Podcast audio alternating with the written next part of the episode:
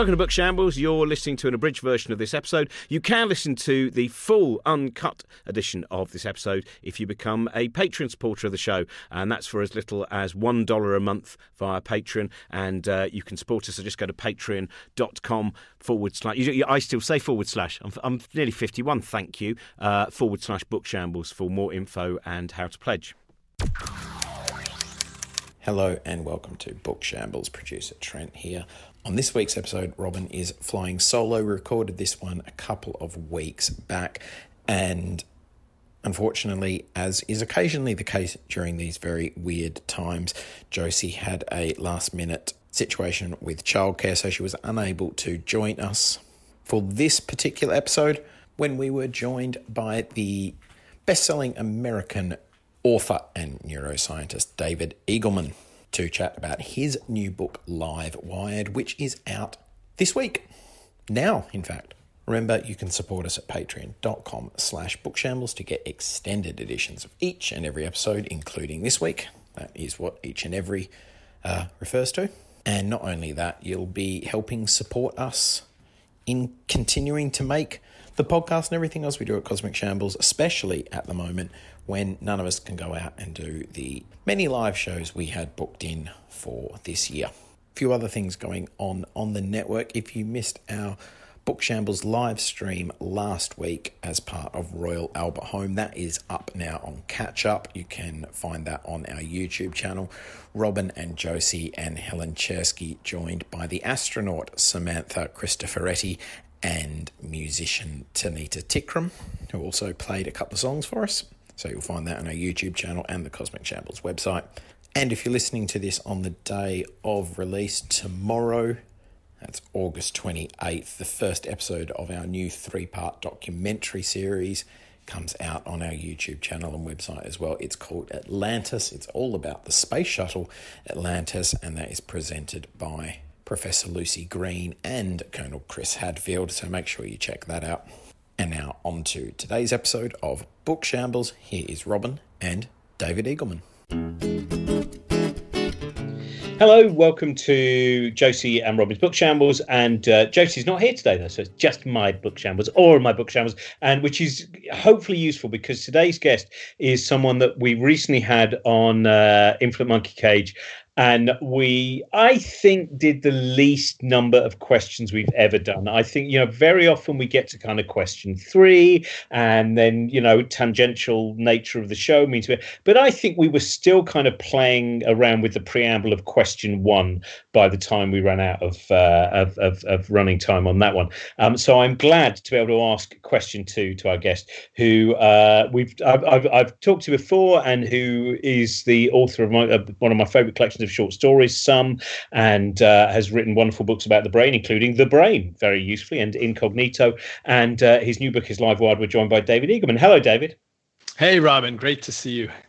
Now, how often do you have? Because I you know, I could tell your frustration as well. You know, that monkey cage, we just couldn't get out of question one because this to me is the beautiful thing, which is once you say, when you're talking about physics, there's a certain number of specifics you can hit. You still get tangential, obviously, but once you get to the human brain, uh, you must have had that before where you go, wow, each question opens up 57 doors within that question. Precisely. Yeah, it's because we've all got one. We all have our individual experience of being a human in the world. So as soon as it comes up, everyone wants to pitch in, you know, appropriately so. Everyone wants to pitch in what it is like for them yeah, so that's why that's why we never get past question one when it comes to the brain. Right, we're going to aim for. I'll tell you what. Let's start with question two, and then we've entirely erased question one. That that means we, we've already succeeded. Um, the first thing that I wanted to, uh, yeah, there's a beautiful quote in uh, your your new book where you say the thrill of life is not about who we are, but who we are in the process of becoming. And yeah. I'll tell you, I'll tell you why I, you know, this is essentially why I wrote this whole book. So the book is about what, what we call in the field brain plasticity, which is the ability of the brain to reconfigure its wiring. And the surprising part, of course, is that your brain is rewiring itself every moment of your life. That's what it does. And so, what that means is that you know who you were when you woke up this morning is slightly different than who you are right now and certainly different than who you were a year ago or a year hence so when we look at traditional neuroscience textbooks you know what you see is a brain that's like a frozen thing it says oh this bit's for vision this bit's for hearing this is for decision making and so on um, but that's not really how to understand the brain at all it's a it, it, it's a very different kind of thing than we think about when we think about let's say hardware and software.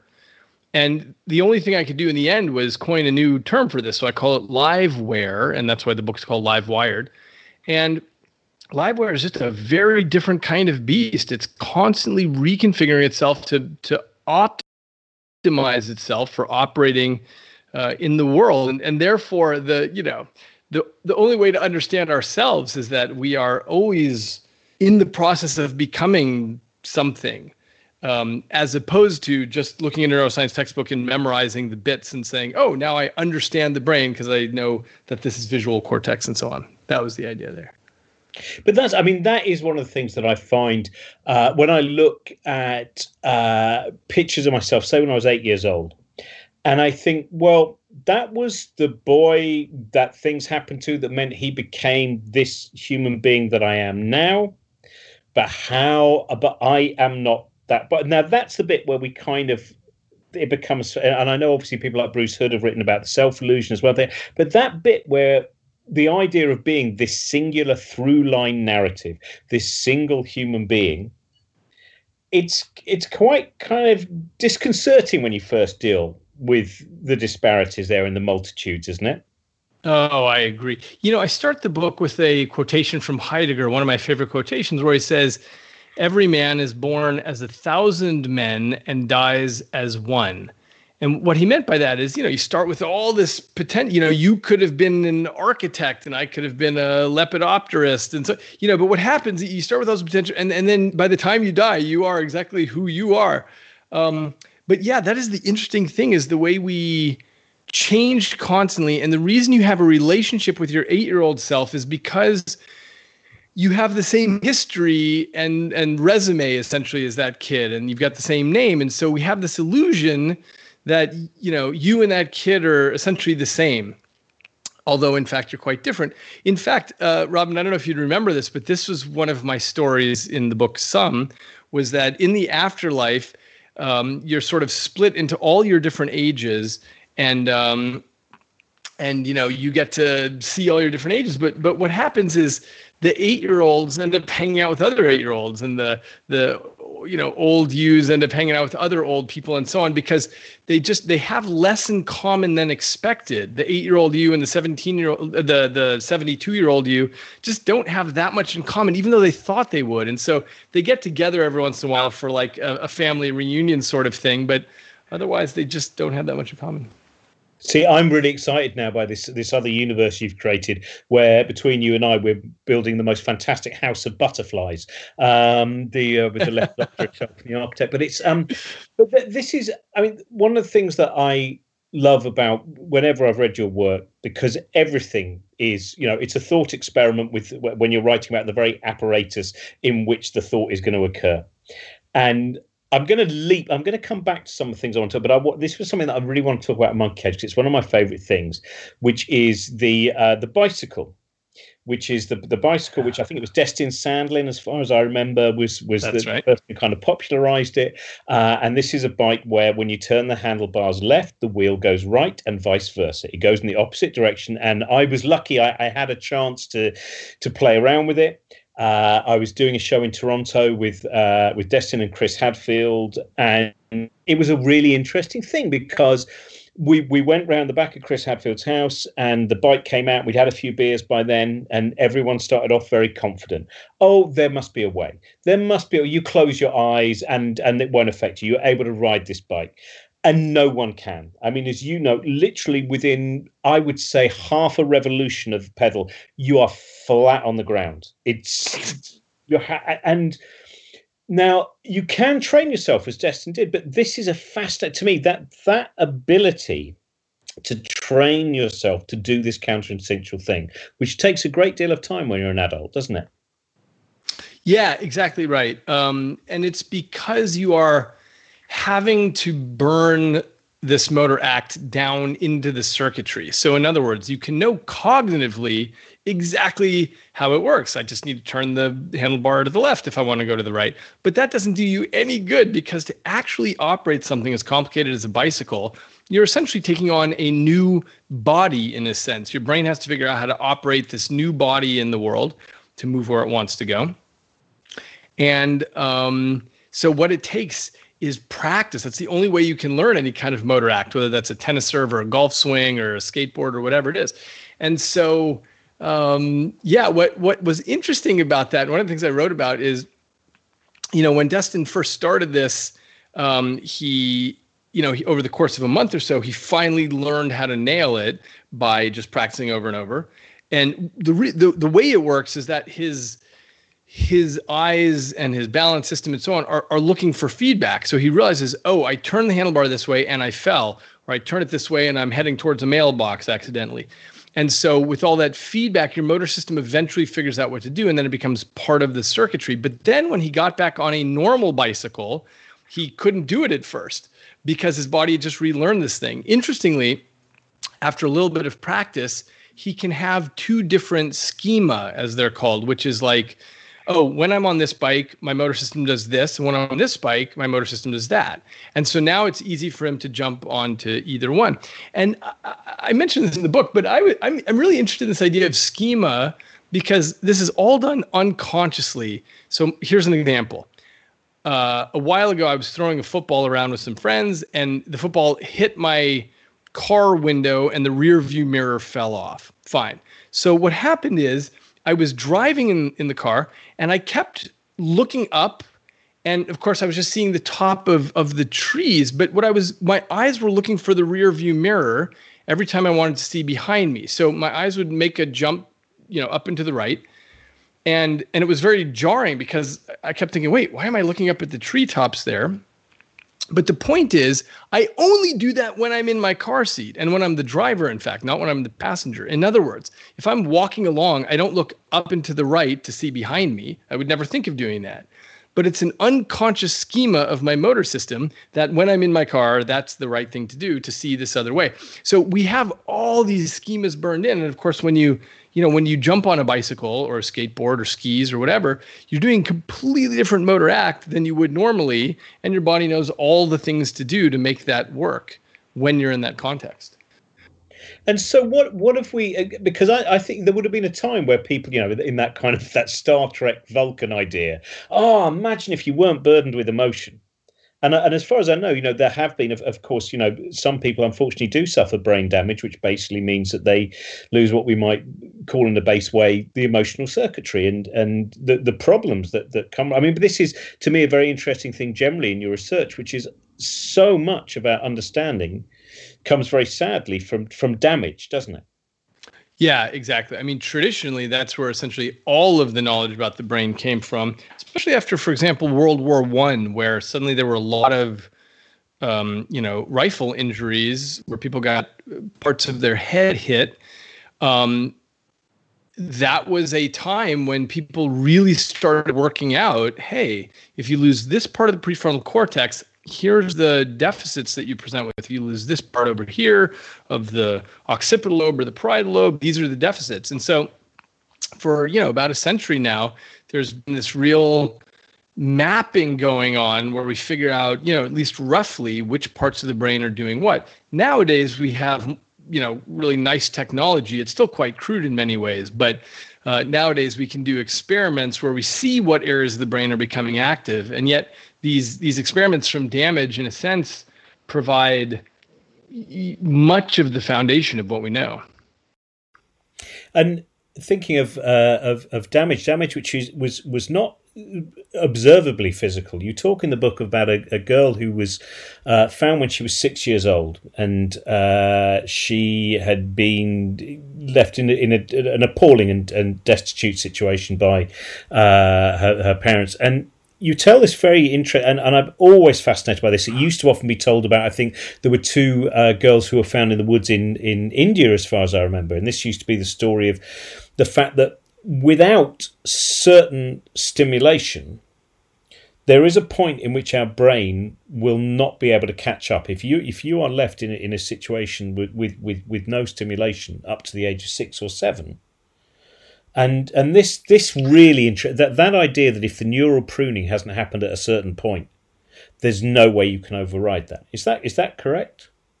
That is exactly right. It it the, the argument I make in the book is that what Mother Nature with human brains is you know this this massive plasticity in other words to to have the brain absorb the world which is the reason why we have succeeded and taken over every corner of the globe now and beaten every other animal you know tigers are much tougher than us but you know we can get them in zoos because we're more intelligent than they are so um everything about our success has to do with our brain's plasticity of it that allows us to absorb the world. But this is a gamble uh, sometimes, which is to say, you need the right sorts of inputs when you're an infant.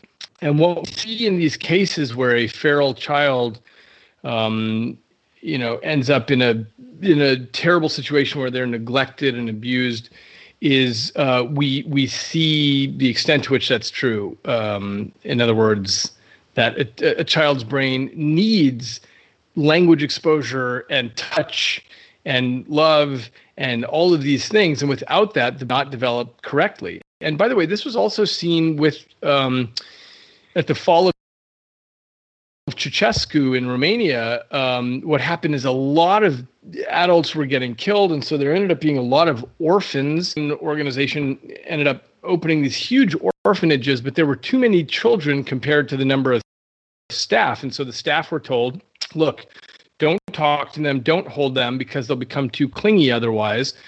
Um, just you know, feed them and take care of them that way.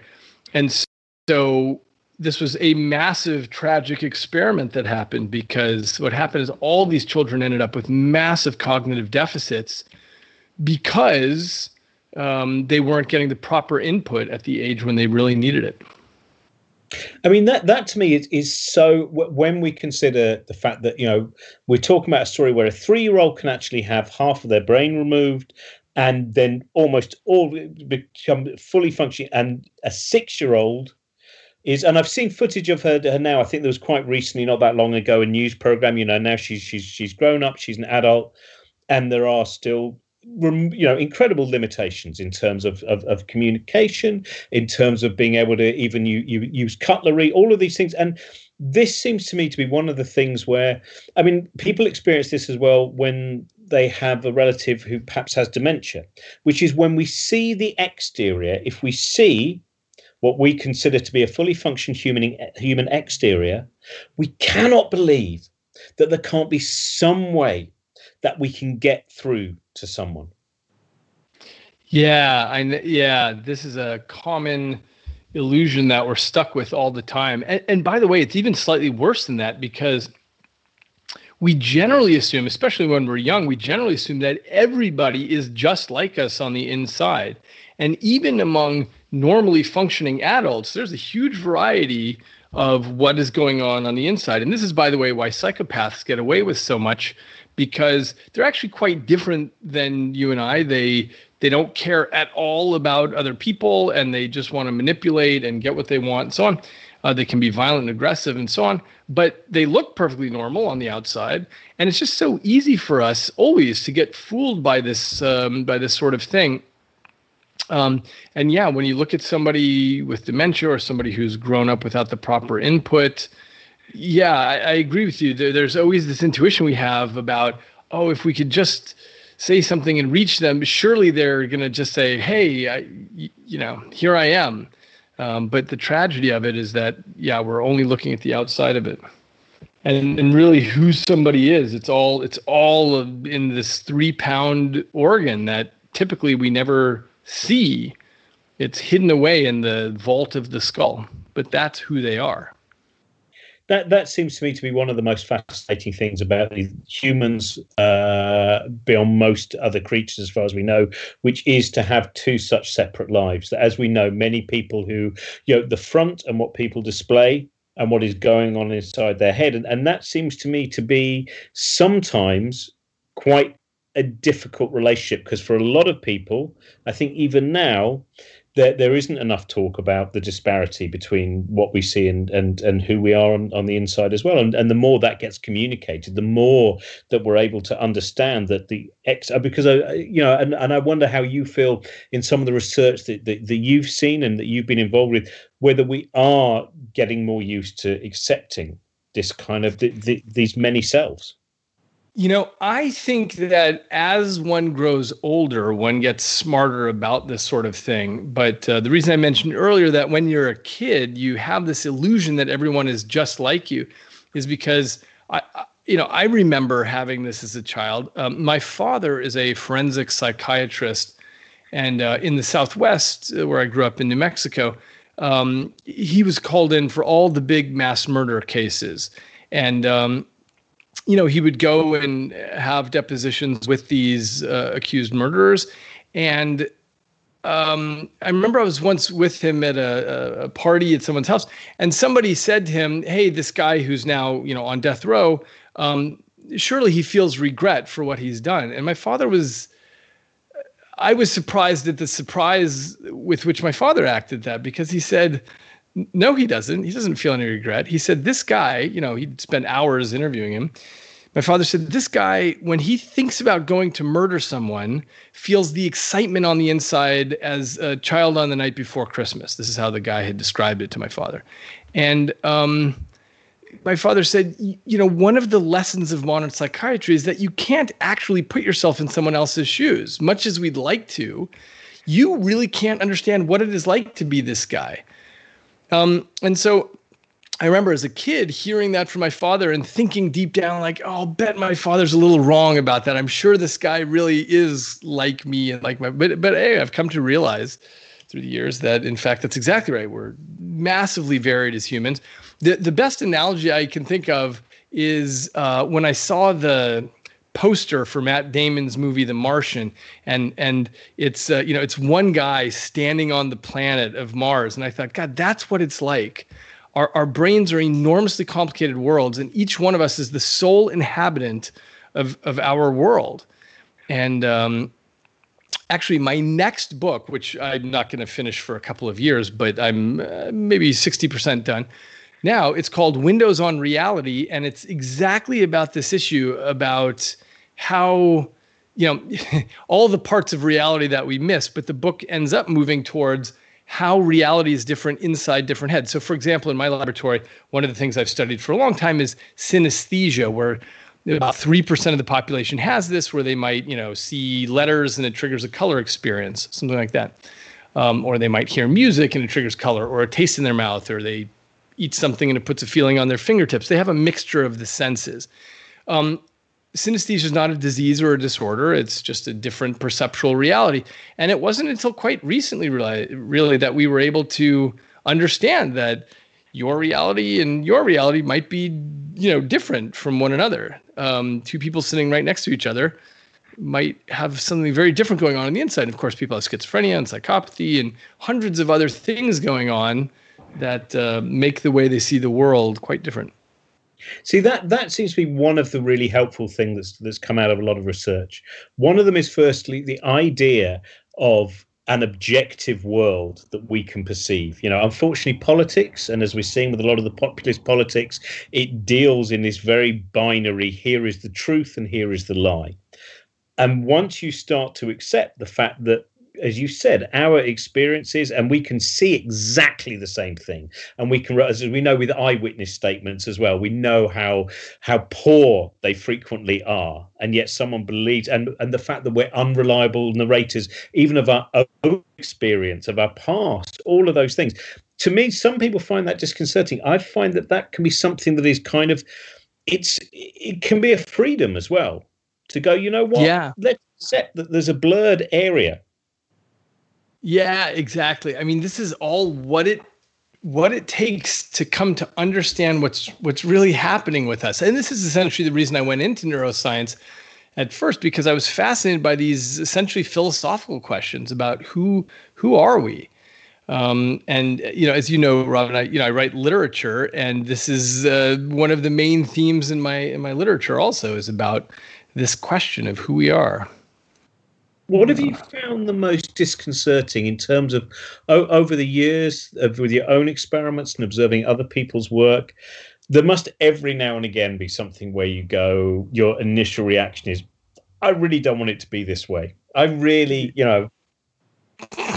I mean, it's uh, it's not every once in a while. It's every every day. Yeah, and I th- you know my I think you read my book Incognito, which is about mm. all the stuff happening under the hood, where we feel like, oh yeah, I mean, I'm gonna enter the situation and make a decision and so on. But but in fact, pretty much everything in our lives is is generated at a level that we have no access to and no acquaintance with. And then what we do is we have these narrations about, oh, I'm the kind of person who does this, or this is why I did that um, but it may or may not have any relationship with reality. And of course, sometimes we see that in ourselves uh, when when we do things that we regret. Um, and, and we look back and we think, God, why did I do that? why did I say that? Why did I take this action? Um, and it's hard to understand. And um, yeah, and by the way, you know, I, I do a lot of work um, at the intersection of neuroscience and the legal system, and uh, I see this a lot with people who look back at crimes they committed and they think, God, I, why why did I make that? Why in that moment did I think that was going to be the optimal thing to do? This is not any, you know, that doesn't exculpate them. That doesn't mean they should get uh, let off or something. I'm just saying it's complicated being a human because you look back at things you did last night or last month and you hardly recognize them. Sorry to interrupt your podcast, but I just quickly wanted to let you know uh, about a thing, which is that Book Shambles and the Cosmic Shambles Network exist thanks to generous pledges of our listeners on Patreon. If you want to support the podcast and what we do, tiers start at just $1 a month and you'll get all sorts of goodies thrown in. So go to patreon.com slash bookshambles. See that that complexity as well. I, I, find is really fascinating. When sometimes you see the case of, uh, say, some, some kids from a very well-to-do background who've done something pretty bad, and very often the judge gives them a more lenient, or it seems sometimes anyway, get they may well get a more lenient sentence because they have far more potential. And yet, then you see people who've been brought up with far fewer advantages, or indeed cruelty, and all of these different things. And it's that's the bit where, to me, even when we get to ideas of justice, of understanding that sometimes when we see people who've committed crimes of, of, many different levels, this is, if you trace all their bits of their life, you go, man, this is a destiny created by the lack of opportunity. And that if, if we lived, so I'm asking this in a very long, long-winded way, but it's, but it is that bit of trying to understand in a really uh, civilized society we would be able to look at the environment and the background of someone and see how they ended up in that situation perhaps and change try and find a way that is not punishment etc but is about adapting a human is that is that oh, yeah. liberal and utopian of me well no i uh, uh yes but um i I mean, I'll, I'll, tell you just personally, the charities that I donate to are the ones that go right for the first steps of a kid's life. Just as an example, there's one um, that you know really cares about daycare centers because, especially in poor neighborhoods, these daycares, you know, the parents have to work. And uh, so the kids just get gathered in front of a television and they sit and watch television all day until the parents come back and then the daycare center lets them out. But the problem is these first years are the most critical for getting input and interaction and doing stuff like that. And so that that sets these kids behind their peers in richer neighborhoods uh, from the very get-go. And so, you know, organizations and charities that try to help at, at these earliest stages that really matters because all of us try to do things at the later stages but boy if a kid is off on the wrong foot it's it's not his or her choice or her fault, um, but that really sets them back in life. That does. So seem- I think, yeah, so uh, yeah, so I think it is liberal and utopian uh, what you said, but it's exactly right. Is from a point of view of brain plasticity, is that's where you can make the biggest changes for the next generation. And I was uh, just going back as when we, when we were also talking about uh, um, kind of the, the the inner self and and and and the outer self, and uh, and for you personally, in your life, how have you? Do you find yourself catching? You know, going, hang on a minute. I know exactly what I know what my mind's doing now. I know what my brain and my mind are doing in this way. Have do you find a day to day perpetual pragmatic use of your own research? And do you find yourself sometimes becoming the subject of your, or frequently becoming the subject of your own observations? Oh, sure. Uh, only because I spend the most time with myself, so it's easy to uh, observe myself uh, that way. Yeah, there. You know, um, I'll just give you one example off the top of my head. One of the things that I wrote about in Incognito is this notion of a Ulysses contract, which is to say, I know that I'm somebody right now, but I'm going to be somebody slightly different in the future. And I know that if I find myself in some tempting situation in the future, then I'm probably going to do the wrong thing. And so, what can I do now to actually fence in my future self? So, the reason this is called a Ulysses contract is because um, Ulysses or Odysseus, when he was heading back from the Trojan War, realized he had the opportunity to pass the island of the Sirens where you know the sailors would hear songs so beautiful that it would um, you know it beggared the imagination but they'd end up crashing into the rocks pursuing him so you had his men lash him to the mast and put beeswax in their own ears. And you know he said no matter what i do just, just keep just keep on. This and that way he was able to hear the siren song but but not crash into the rocks. What he was doing was the Ulysses of sound mind was setting up a contract with the future Ulysses, who he knew would behave badly in that situation. And so I feel like that's one place where I've become really good at doing this sort of thing is figuring out, all right, look, I know that even though this is who I am now, I'm going to behave badly in situation X, Y, Z. And so, so this is what I'm going to do. Um, I've, I've spoken with many audiences about the Ulysses contract. Um, you know, j- just as one dumb example, you know, whenever I'm whenever I'm going to go to work out at the gym, I usually set up a call with a friend and I say, "Hey, meet me there at the gym at you know such and such o'clock," because I know that when that time comes, I might feel like, oh, you know, I'm a little busy. Maybe I'm not going to go today. But if I've set up a contract where I'm showing up with a friend, then I have to be there. Um, it, it, turns out that you know when I give talks on this, I've I've learned about other people's Ulysses contracts in a beautiful way. For example, on college campuses, often when it's finals week and they have to study, what kids will do is switch Facebook passwords with each other, and then they'll change each other's Facebook passwords so they can't log in that week. And then when finals are over, then they give each other's passwords back. That's a very clever kind of contract because they're understanding that their you know future selves will log in and waste time, and they don't want to do that. so this is just one example of how I how I implement these things. Well, isn't it amazing once you're off social media how much more you can achieve? You, the book's great, and it's uh, it is filled with and and I think it's also as you said, you you mentioned about being a kind of you know cyber optimist, but I think also in terms of you, you're quite a, a neuro optimist as well. I think in a lot of your work, it seems to me that um, so many of the ideas, if you digest them and if you explore them afterwards, they offer hope in terms of the potential of the human mind. Yeah, I think I I think that's totally right. And I you know, the only way I can cast this, I think, is I feel the same way about the brain that, for example, Carl Sagan felt about the cosmos, which is it's just it is this this world to be explored that is so vast and so much bigger than we are.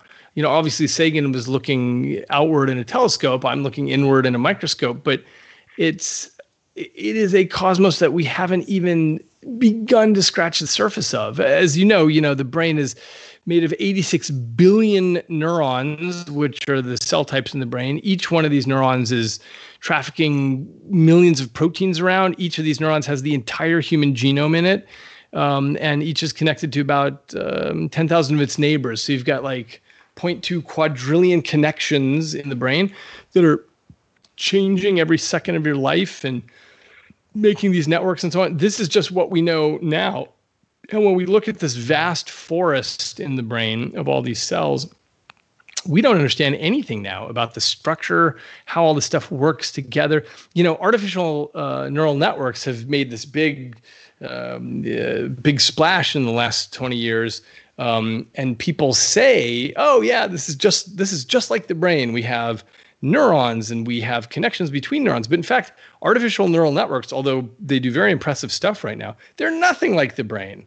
They just, you may know, I mean, um, an artificial neural network can distinguish pictures of cats from dogs at superhuman accuracy but it can't do anything that a three-year-old kid can do like navigating a complex room or navigating a complex social situation or you know manipulating adults to get what she needs or yeah any, any of these things.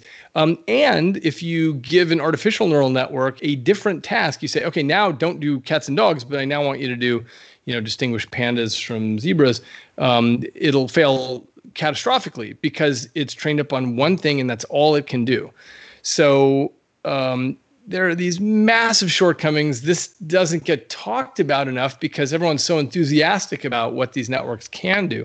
But the point is, anyone who tells you, oh, yeah, we've essentially got the brain figured out and we can do these networks based on them, it's just not really true at all. It seems to me that's like when people get very excited by terraforming Mars, and I kind of think, hey, but there's this great terraformed place that kind of happened naturally. And in the same way, I feel a bit like that with with with AI as well, which I think is fascinating. But to me, that uh, every day you can have you know sometimes many moments where you just pause briefly and you think wow what i was just able to do and the number of complex things which don't even and the number of things which are instinctual and all of that that to to celebrate this you know 4.6 billion years since the beginning of the planet to the point of suddenly you know then we have the evolution of curiosity and all of those possibilities. I i, think it's, it is something to to to to celebrate. Yeah exactly. And you know robin because you can see me on video during this podcast um you know so last night i broke my hand.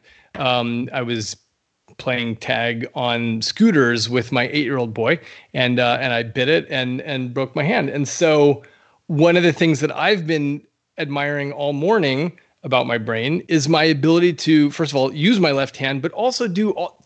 There's this notion of motor equivalence. So when I need to close the door, normally I would grab the handle and close it, but now I just use my elbow or my hip or something like that.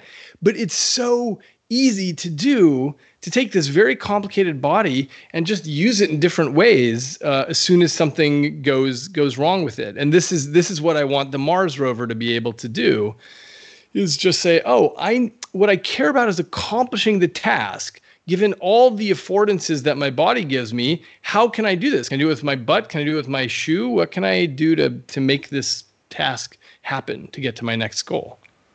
Yeah, that's fantastic. Um, thank you so much for. Oh, I wanted to ask you by the way, who else? Who else do you really enjoy uh, reading uh, in terms of on, on on neuroscience, or in some ways, who who do you most fear? And you think, oh no, don't write a book on the same thing I'm going to write.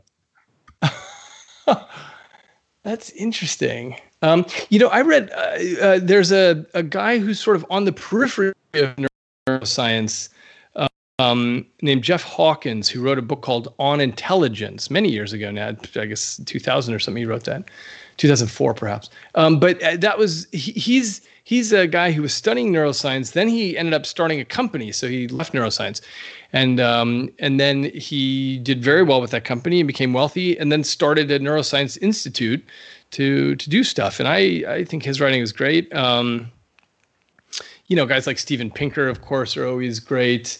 Uh, Miguel Nicolelis is terrific. Um, yeah, I think I think it would be colleagues colleagues like that. Yeah, there's so, there's so many interesting thing, things out there, and and so often you can then play the games that are in the book because you've got the the uh, software in your head, so it's great. Um, yes. Your book is out; it should be out now. I think 26th of August is the uh, do you look? I mean, that, that bit in terms of the because I think these are, are, quite good times in terms of where art and science mix. Where you know, I, I was thinking, you know, Michael Nyman turned the the man who mistook his wife for a hat into an opera, uh, and all of these different ways of going of, of different honey traps to lure people towards these things are great.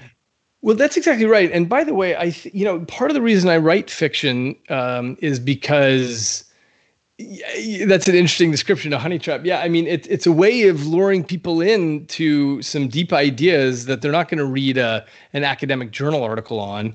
Um, so you know, I'm I'm a scientific advisor for the television show Westworld, and you know my colleagues and I have been writing papers about consciousness for a long time and you know six people on the planet read these papers and these debates and so on. But um, but if you cast that in terms of a fiction show like westworld then everybody is really into this thing. Could a robot be sentient? What would it mean? What would they have free will? Would they not have free will? All these really deep questions they can just enjoy as a story. So i really believe in the power of that stuff in terms of public dissemination of these scientific ideas uh, that's why I think I one of the reasons I love Philip K. Dick is so many of his books. They're very often the same plot, but I don't I don't mind. There's just enough twists in that plot and consciousness. So much of it seems to be self consciousness and what he's dealing with, self consciousness, and also the uh, subjective nature of reality. So there's a double yes. whammy. Yes, exactly.